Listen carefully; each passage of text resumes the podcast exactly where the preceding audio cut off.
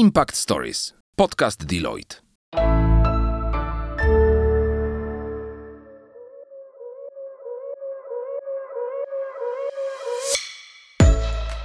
Cześć! Impact Stories powstało z myślą o studentach, którzy szukają inspiracji, chcą się rozwijać i poznawać świat biznesu od kuchni. Znasz zasadę nic o nas bez nas? My też. Dlatego Impact Stories prowadzą studentki i studenci różnych uczelni z całej Polski.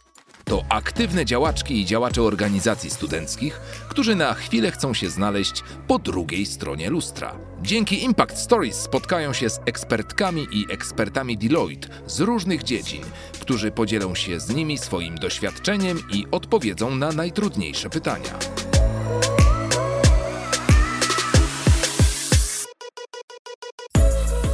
Dzisiejszym odcinku usłyszysz ambasadorki Deloitte i działaczki organizacji studenckiej ELSA, Aleksandrę Grędysę, studentkę Uniwersytetu Jagiellońskiego oraz Julię Królak, która studiuje na Uniwersytecie Gdańskim.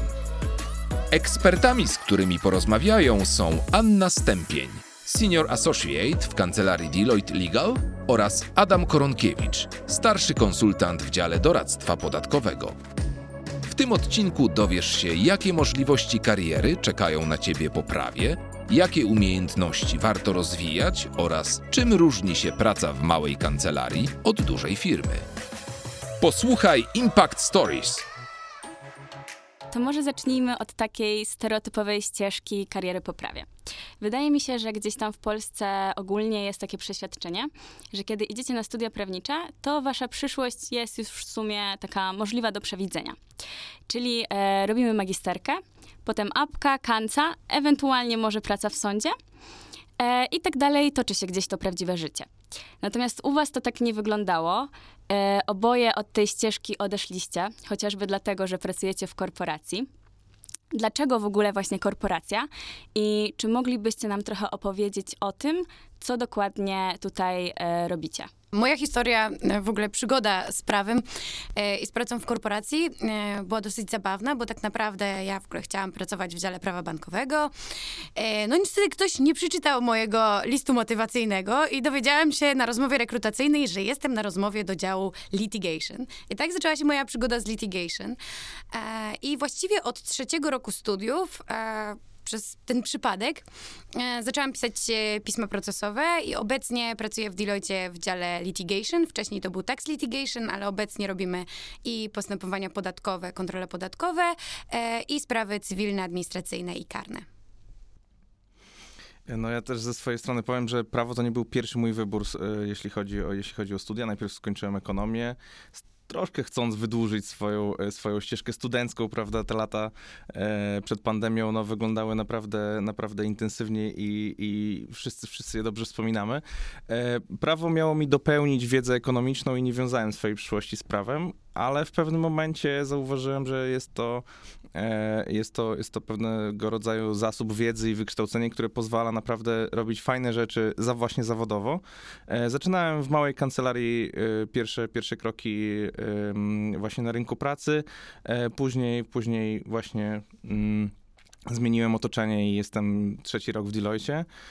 Wydaje mi się, że, że to nie jest tak, że kancelaria i korporacja są przeciwstawnymi e, z, jakby zwrotami, bo chociażby w nazwie e, Deloitte Legal e, jest słowo właśnie kancelaria, tak, w nazwie spółki. W związku z tym e, tu mamy trochę inne, inną klasyfikację. Ja bym powiedział, że można mm, mówić o małej i dużej firmie, gdzie ta duża raczej właśnie transformuje w kierunku korporacji e, i kancelaria może być zarówno i mała, i duża, tak? Mówi, mówi się też, jest taki zwrot na rynku, że kancelaria butikowa to właśnie kancelaria zatrudniająca 5-10 osób i mocno specjalizująca się w jakiejś jednej dziedzinie, a tak naprawdę duża firma typu Deloitte właśnie jest, y, y, ma w swoich strukturach również kancelarię, e, i która, która no de facto, jeśli chodzi o organizację pracy, no przyjmuje formę korporacji.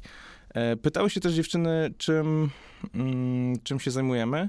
E, No, z Ani wypowiedzi wprost wynika, że dział litigation zajmuje się postępowaniami. Ja natomiast zajmuję się mm, w dziale business tax doradztwem podatkowym E, i ono ma naprawdę szerokie spektrum i szeroki charakter jakby rodzajów rodzajów e, projektów, bo zarówno doradzamy klientom, jak prowadzić rozliczenia podatkowe, piszemy opinie, tłumaczymy, jak przepisy w praktyce stosować, ale również e, wspieramy przy okazji kontroli, przy okazji postępowań.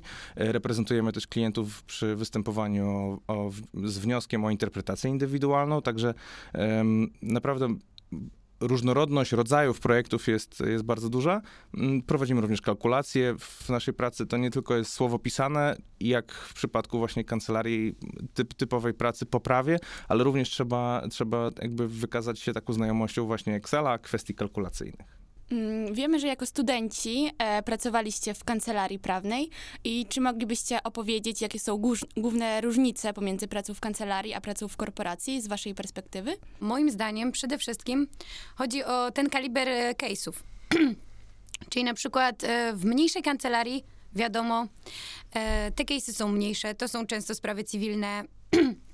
Natomiast e, obecnie tutaj robimy sprawy gospodarcze. To są sprawy, do których to przygotowanie e, musi być dużo głębsze.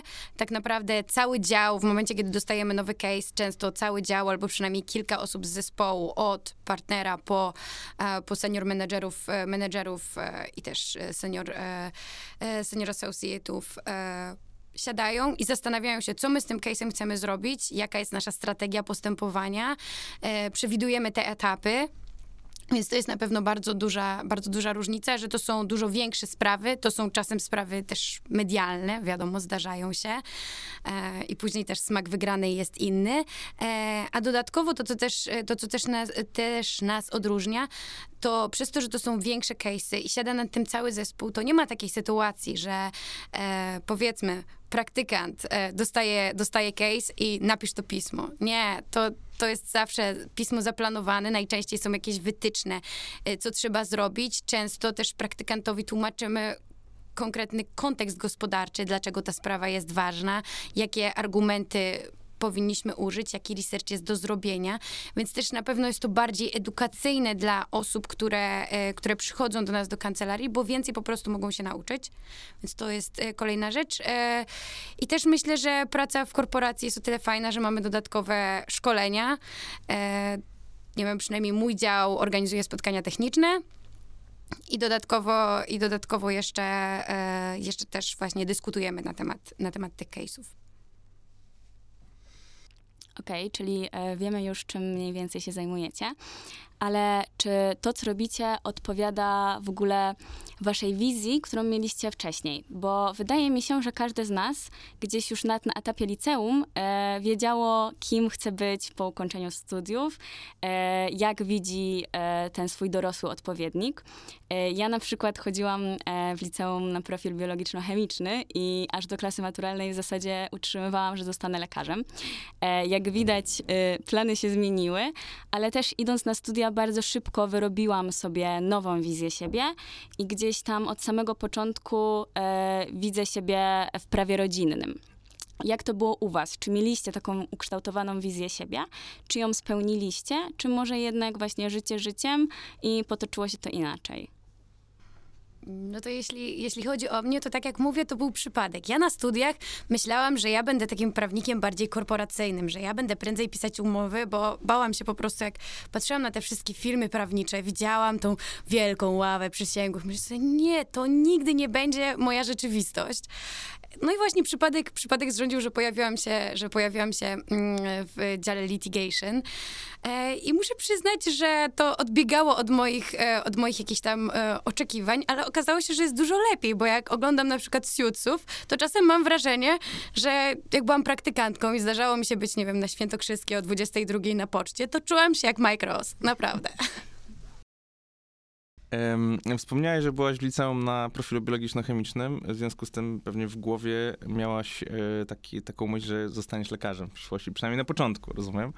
E, Ja z kolei pochodzę z rodziny lekarzy, cała moja rodzina to są lekarze i e, bardzo mocno zakorzeniło się w mojej takiej osobowości. Po prostu to, że zawód wiąże się z pomaganiem innym, tak? I e, wiedziałem, że medycyna przerasta moje, moje możliwości e, i generalnie tam e, kwestie manualne wchodzą w grę. Raczej nie, nie, czuję się, nie czuję się osobą, która właśnie w, te, w, te, w tym zakresie byłaby mocna, a zawsze gdzieś te operowanie słowem, czy, czy właśnie taka praca ści- ściśle umysłowa na tekście sprawiała mi przyjemność, Mm, więc stwierdziłem, że jakby idąc na ekonomię, a później dokładając do tego prawo, będę na pewno na rynku pracy umiał znaleźć sobie miejsce właśnie pod takim charakterem doradczym.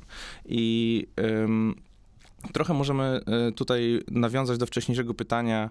Mówiliśmy korporacja, kancelaria, ale też y, pamiętajmy, że po prawie można pracować w kancelarii y, i obsługiwać zewnętrznych klientów, tak? Bo kancelaria działa na rzecz czyjąś zazwyczaj, czyli zewnętrznych, zewnętrznych firm, tak? Jeżeli mówimy o kancelarii gospodarczej,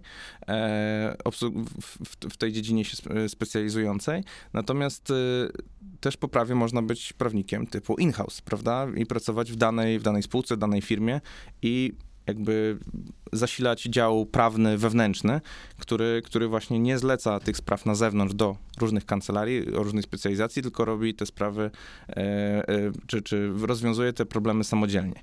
E, Wydaje mi się, że kierując się, kierując się w stronę kancelarii, musimy gdzieś tam z tyłu głowy mieć, że rozwiązując każdy case, y, finiszując konkretny projekt, my tak naprawdę rozwiązujemy czyjś problem, bo ktoś z tym problemem przyszedł do nas. I prawnik, prawnik nastawiony jest, y, y, nastawiony jest oczywiście na to, żeby, żeby sprawę wygrać, jeżeli, jeżeli to jest faktycznie walka, czy to na, przed sądem, czy, czy nawet na tym poziomie polubownym, ale jednak, żeby wygrać, ale też trzeba pamiętać, że my tak naprawdę pomagamy y, pod kątem prawnym innym osobom, więc wydaje mi się, że stąd też dobrze się odnajduję w tym w, tym, e, w takiej formule, pracując w doradztwie podatkowym, bo właśnie doradzam klientom, jak zrobić coś lepiej i rozwiązać ich, ich problemy. Wy oboje w ogóle pracę zaczęliście bardzo wcześnie, już na studiach. I jak to oceniacie? Czy może mm, rozpoczęcie praktyki e, w czasie studiów coś wam mm, uniemożliwiło, czy jednak jest to tylko pozytywne doświadczenia? Mm, ja bym powiedziała, że nie wyobrażam sobie chyba studiów bez pracy, dlatego że przynajmniej jak ja studiowałam, to były bardzo teoretyczne studia. Nie wiem, jak jest teraz, ale ja na swoich studiach Podobnie. nie napisałam ani jednego, e, ani jednego pisma procesowego i tak naprawdę dopiero jak gdzieś tam poszłam do pracy chyba pod koniec drugiego roku studiów, to wtedy dopiero zobaczyłam, jak te przepisy działają w praktyce.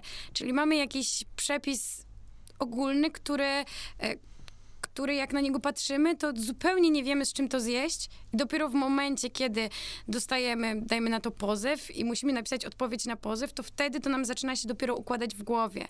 I też, e, i to dotyczy zarówno e, samych przepisów proceduralnych oczywiście, e, jak i mm, chociażby mm, kodeksu cywilnego i prawa zobowiązań. Ja powiem szczerze, że ja nie rozumiałam na ćwiczeniach do końca e, zobowiązań. Zrozumiałam je dopiero w momencie, kiedy, e, kiedy, sama, kiedy sama musiałam się z nimi zetknąć w praktyce, więc uważam, że bardzo ważne jest, żeby zacząć pracę właściwie najszybciej jak to możliwe. Myślę, że ten trzeci rok to jest dobry moment.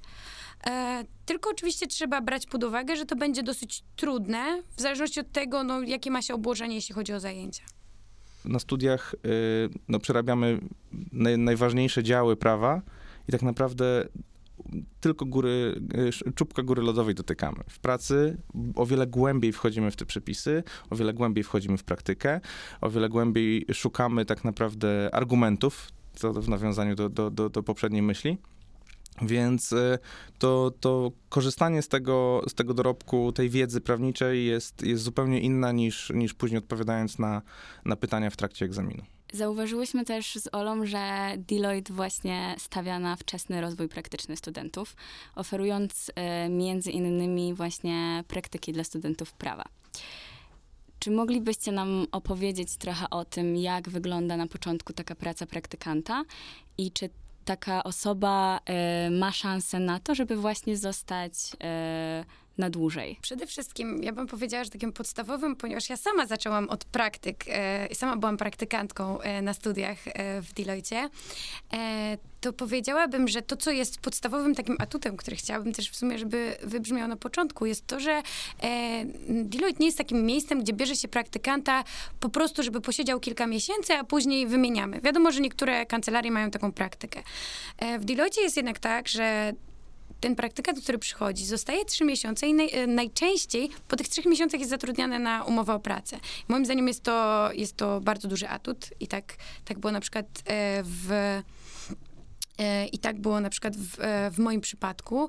Jeśli chodzi o to, czego, czego się wymaga od praktykanta i co praktykant robi na, e, na samym początku, to przede wszystkim najpierw stawiamy na researche e, i na naukę analizy prawnej. I tutaj też e, zawsze oferujemy wsparcie, czyli praktykant, który przychodzi, ma szkolenie przeprowadzane przez nas, jakby przez dział, przynajmniej przez, w dziale litigation tak jest, przez, jeśli chodzi o sposób wykonywania researchy, czyli w jaki sposób przeszukujemy Lexa Legalisa, ale też e, bazę orzeczeń e, sądów powszechnych i sądów administracyjnych. E, Dodatkowo mm, później wchodzą proste pisma procesowe. Ewentualnie na przykład fragmenty do jakichś pism procesowych. Staramy się praktykantów też od razu włączać w pracę nad, nad konkretnym projektem. E, I wiadomo, na samym początku to może być research, to może być fragment, e, a później im dalej w las, tym, e, tym, więcej, e, tym, więcej jest, e, tym więcej jest pisania. E, I też staramy się, żeby praktykanci byli obecni na telekonferencjach z klientem, żeby zobaczyli, jakie jest biznesowe, biznesowe podejście do tematu. I też nie wiem, jak jest w innych działach, ale na przykład w dziale litigation jest system, że jest osoba buddy, która opiekuje się praktykantem e, i też przekazuje jej feedback, ale też jeśli są jakieś problemy, to zawsze służy pomocą. Czyli nie jesteśmy pozostawieni sami z sobą. Nigdy, nigdy. Zawsze jest też tak, że mamy lunche z tymi, e, z tymi naszymi praktykantami, e, żeby też w razie czego mogli o coś zapytać, żeby nie wszystko, że tak powiem, odbywało się przy wyższym menedżmencie, bo wiadomo, że to może być stresujące. A ty, Adam, co o tym myślisz? Ja ze swojej strony tylko chciałbym dodać, że właśnie praktykant, y, e, e, który zostanie, który, który dołącza do zespołu i zaczyna wspierać zespół projektowy, ten praktykant jest traktowany po prostu jak członek zespołu y, pełnoprawny i to nie jest tak, że on robi pewien wycinek, bo też często się zarzuca korporacjom, że, że dana osoba w korporacji robi tylko bardzo mały wycinek i nie widzi szerszego kontekstu całej, całej sprawy czy, czy całego, całego projektu. E, Tak zdecydowanie w Deloitte nie jest. Osoba właśnie na stanowisku praktykanta, jeżeli wspiera zespół właśnie tym, że dokonuje researchy, bo, bo ta, e, to, to najczęściej właśnie mm, e, ta praca jest czasochłonna i, i praktykant, który ma jednak mniej projektów zaalokowanych w danym momencie, ma najwięcej czasu na to, żeby ten research zrobić. W związku z tym y, nikt nie jest pozostawiony sam sobie i, i właśnie jest to poczucie przynależności do, do danej sprawy, na przykład do danego klienta, tak, czy, czy, czy do danego projektu, który, który potrafi trwać parę miesięcy. Czy na studiach są takie przedmioty, które mogą okazać się niezbędne na każdym szczeblu kariery prawniczej i to właśnie na nich powinniśmy skupić swoją uwagę? Mm, Z mojej perspektywy kodeks cywilny. E, to jest jednak, to jest jednak taka podstawa, tylko tutaj też podejście do tego przedmiotu, e, tutaj chcia, chciałabym podkreślić, jest zupełnie inne na studiach niż później przydaje się, przydaje się w pracy, bo tak naprawdę w pracy przydaje się to, żeby wiedzieć mniej więcej, gdzie mamy dany przepis i mniej więcej o co w nim chodzi, bo na przykład jest przepis o roju pszczół, nigdy w życiu go nie używałam i nie trzeba się go uczyć na pamięć, nawet jeśli na egzaminie tego wymagają, ale zdecydowanie kodeks cywilny, szczególnie prawo zobowiązań i część ogólna jest przydatny. Moim zdaniem oczywiście z perspektywy pracy w litigation też procedury, przy czym no, procedura cywilna i procedura administracyjna powiedziałabym, że są e, najistotniejsze. Em, Ja nie mam jakiegoś takiego przem- przemyślenia odnośnie, czy przemyśleń odnośnie najważniejszego przedmiotu, czy, czy najistotniejszych, najistotniejszej, e, istotniejszego działu e, prawa, który, który należy przyswoić na studiach.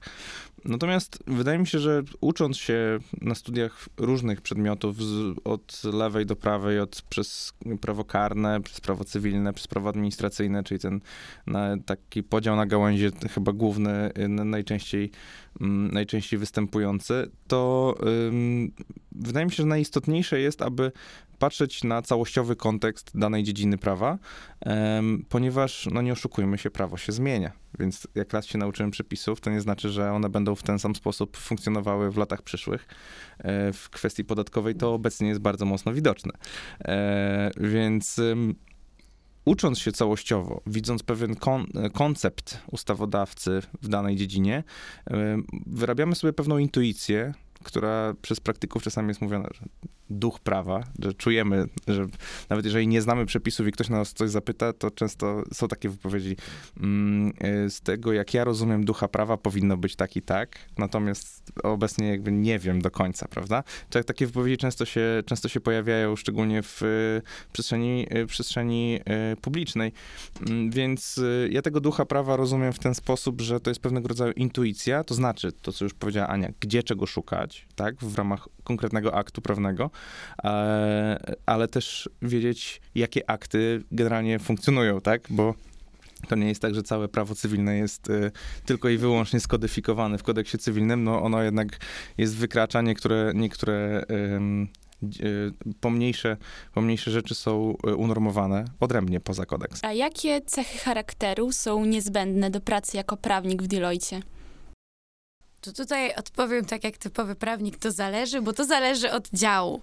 Dlatego, że na przykład w dziale litigation, e, wszystko jedno, czy robimy sprawy e, podatkowe, kontrole podatkowe, czy, e, czy, robimy, czy robimy sprawy cywilne, czy karne, powiedziałabym, że przede wszystkim podstawą jest determinacja i taka sumienność, ale też powiedziałabym, że troszeczkę odporność na stres, dlatego że mamy terminy i wiadomo, że termin jest, termin jest taką podstawą. Dokładność jest ważna i, i bardzo na nią zwracamy uwagę, ale przede wszystkim wszystko, wszystko musi być e, dostarczone na konkretny termin, więc ta, e, więc ta odporność, e, odporność na stres i zachowanie takiego, myślę, dobrego humoru, pomimo tego, że czasem jest, jest trudniej, to, to, jest, to jest bardzo ważne.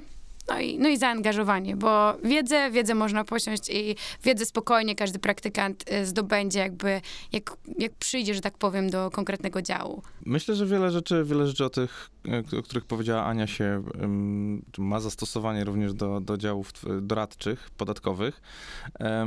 U nas ten termin nie zawsze występuje, bo są projekty po prostu robione dla klientów, które, e, no oczywiście jest to pewnego rodzaju doradztwo, w związku z tym nie mamy terminu ustawowego, a taki umówiony z klientem, który jest oczywiście bardziej elastyczny niż, niż twardy przepis, że mamy na coś 7 dni, prawda? Bo inaczej nam nasza szansa na, na złożenie pisma przepadnie. Więc tutaj, jeżeli chodzi o czas, on troszkę schodzi na dalszy plan. Ocz- oczywiście mamy y, wszyscy z tyłu głowy taką myśl, że jeżeli praktykant coś będzie robił po raz drugi, trzeci, czwarty, to zrobi to oczywiście szybciej i o, takie oczekiwanie jest. Ale my bardziej zwracamy uwagę na, na dokładność. y, A czy te cechy, które właśnie wymieniliście, da się wykształcić już na studiach, czy to jest dopiero zarezerwowane na moment rozpoczęcia pracy w zawodzie? No bo my gdzieś tam z Olą staramy się rozwijać już na studiach, chociażby działając w naszym stowarzyszeniu. I ja jak myślę o Elsa, to gdzieś tam odpowiadam głównie za podmiot, e, za kontakt z podmiotem. I tutaj e, wiadomo, że w, takich, w trakcie takich negocjacji e, trzeba czasami dopasować swoje zachowanie do obowiązującego stanu faktycznego. I właśnie postrzegam to na ten moment jako taką próbę przygotowania się do tej mojej potencjalnej kariery w adwokaturze. Mm, Z mojej perspektywy wygląda to tak, że działalność w ELSA daje mi e, przede wszystkim e, umiejętności wykształcenia, e, wykształcenie umiejętności miękkich, właśnie takich jak dokładność. E, I do moich zadań e, należy między innymi promocja wydarzeń i muszę dbać o każdy detal publikowanych e, materiałów, aby dbać o dobry wizerunek. I myślę, że ta dokładność, tą dokładność właśnie wprowadzę do mojej przyszłej kariery prawniczej. I właśnie chciałyśmy e, się was spytać, jakie jest wasze doświadczenie w tej kwestii. Czy wy już te cechy mieliście właśnie wykształcone i wnieśliście je ze sobą do pracy, czy nauczyliście się tego dopiero tutaj na miejscu? Jestem dobrym przykładem, bo tak jak wy, działałam też trochę w ELSA i działałam w organizacjach studenckich i myślę, że bardzo dużo bardzo dużo cech mo możecie sobie właśnie wykształcić poprzez to działanie, bo uczycie się kontaktu z ludźmi i też dużego zaangażowania i, i powiedziałabym ciężkiej pracy i też dokładności, tak jak to już y, zaadresowałyście to. Natomiast części y, to, że na przykład czujecie, że nie wiem, na razie jest dla was czasem stresujące, że musicie coś negocjować, czy że musicie coś napisać, gdzieś wystąpić, to wszystko y, przychodzi z czasem. Ja, jak byłam na studiach, to najbardziej się bałam, że będę musiała gdzieś wystąpić. Pamiętam, że raz wystąpiłam na konferencji, byłam bardzo zestresowana i jeszcze były bardzo trudne pytania z publiczności. A później pójście na przykład na rozprawę, jak jesteście przygotowane, jest zupełnie, jest zupełnie czym innym, bo też e, e, bycie w tej kancelarii, obcowanie z osobami, które robią to na co dzień, rozmawianie z nimi, w jaki sposób się przygotować, jakie są triki, żeby się mniej stresować. Tego wszystkiego można się nauczyć. Więc ta działalność w organizacjach studenckich jest bardzo ważna, żeby zacząć, ale wszystkiego też później uczycie się w praktyce w pracy. A czy Deloitte oferuje swoim pracownikom jakieś możliwości rozwojowe, na przykład warsztaty albo szkolenia? I jeśli tak, to czy moglibyście wskazać, które z nich są najbardziej przydatne z perspektywy prawnika? Moim zdaniem to jest podstawowe może nie podstawowe, ale jedna, jedna z bardzo dużych zalet właśnie pracy w dużej korporacji, takiej jak Deloitte, że poza, są szkolenia organizowane ogólnie przez Deloitte, ale i, i to są różne szkolenia, bo to są od szkoleń e, z Excela po jakieś konkretne um, szkolenia z jakiejś, z jakiejś branży, nie wiem, powiedzmy wchodzi nowy ład, no to teraz będziemy się szkolić z nowego ładu, oczywiście, więc są takie szkolenia organizowane gdzieś odgórnie, ale też są szkolenia w ramach konkretnego działu. I na przykład e, jeśli chodzi o mój dział, mamy spotkania techniczne, gdzie omawiamy sobie orzecznictwo e, i omawiamy sobie jakieś najnowsze trendy, że na przykład e, piszemy dużo pism procesowych, weszła taka, taka zmiana, którą musimy zastosować w ten i ten sposób. Opowiadamy sobie o tym, jakie były ostatnio ciekawe case'y, które na przykład my robiliśmy i jakie podejście, nie wiem, gospodar... Y, jakie argumenty gospodarcze na przykład, e, powiedzmy, sąd kupił. Więc to myślę, myślę, że to, to jest ja bym powiedziała, że to, co jest najważniejsze, chociaż szkolenia te odgórne w Deloitte są super, to najważniejsze są chyba te szkolenia, które organizuje własny dział, dlatego że one są po prostu wam wtedy najbliższe, tak? Tak, Ania wspomniała o Polskim, Polskim Ładzie. E, również zintensyfikował ilość tych szkoleń właśnie w naszym dziale. E, wymieniamy się wiedzą bardzo, bardzo regularnie. Wcześniej oczywiście regularność też była, ale teraz częstotliwość tych spotkań jest większa, ponieważ więcej jest też tematów do omówienia i, i rozeznania i jakby uwspólnienia wiedzy w całym, e, w całym zespole.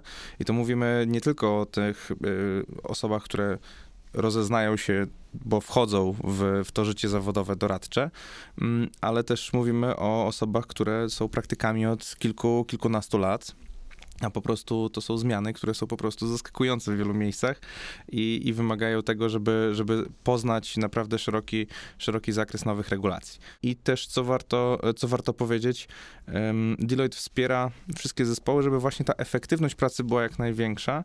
W związku z tym my codziennie otrzymujemy rano y, kompilację prasówki. My nie musimy na przykład przeskakiwać i żeby być na bieżąco przeglądać 14 serwisów y, specjalistycznych, ale dostajemy po prostu taki wyciąg najważniejszych rzeczy. W związku z tym nie wyobrażam sobie, żeby mniejsze organizacje, mniejsze kancelarie y, miały, miały zasoby, żeby coś takiego przygotowywać, a wiadomo, że w tym efekcie skali i w, takim, w takiej dużej organizacji jak Deloitte jest to po prostu, y, jest to po prostu ułatwienie wszystkim pracownikom e, tego, że ten, e, to, to, ten efekt skali istnieje, prawda?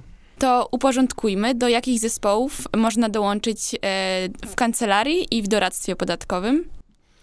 W doradztwie podatkowym zespoły dzielą się w oparciu o to, jakie podatki funkcjonują i występują, ponieważ no, w ramach każdego podatku ta specyfika też jest trochę, tro, trochę inna. W związku z tym e, jest zespół e, taki jak mój, który zajmuje się podejściem właśnie do tej działalności gospodarczej, biznesowej klienta i ona rzutuje zazwyczaj na opodatkowanie podatkiem dochodowym od osób prawnych, bo obsługujemy generalnie, generalnie spółki. W związku z tym jest zespół, który y, otacza całą tematykę opodatkowania CIT i nazywamy go Business Tax.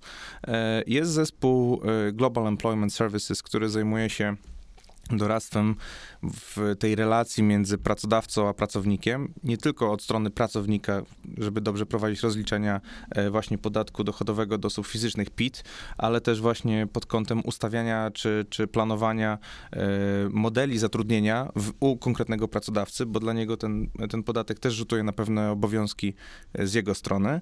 Mamy zespół VAT-owski, który oczywiście doradza w, w, tak jak nazwa wskazuje, w podatku, e, podatku VAT. E, Są działy, które skupiają się na podatku od nieruchomości, więc myślę, że w ten sposób taka jest matryca zespołów i tak naprawdę nie, nie ma przeszkód, żeby poznać pracę w różnych tych działach, e, gdy jednak czujemy wewnętrznie, że praca w tym dziale po paru miesiącach no, nie daje nam takiej satysfakcji i gdzieś czulibyśmy się lepiej, to jak najbardziej ta migracja między zespołami też, też jest e, możliwa i, i ułatwiona w, w ramach tak dużych organizacji.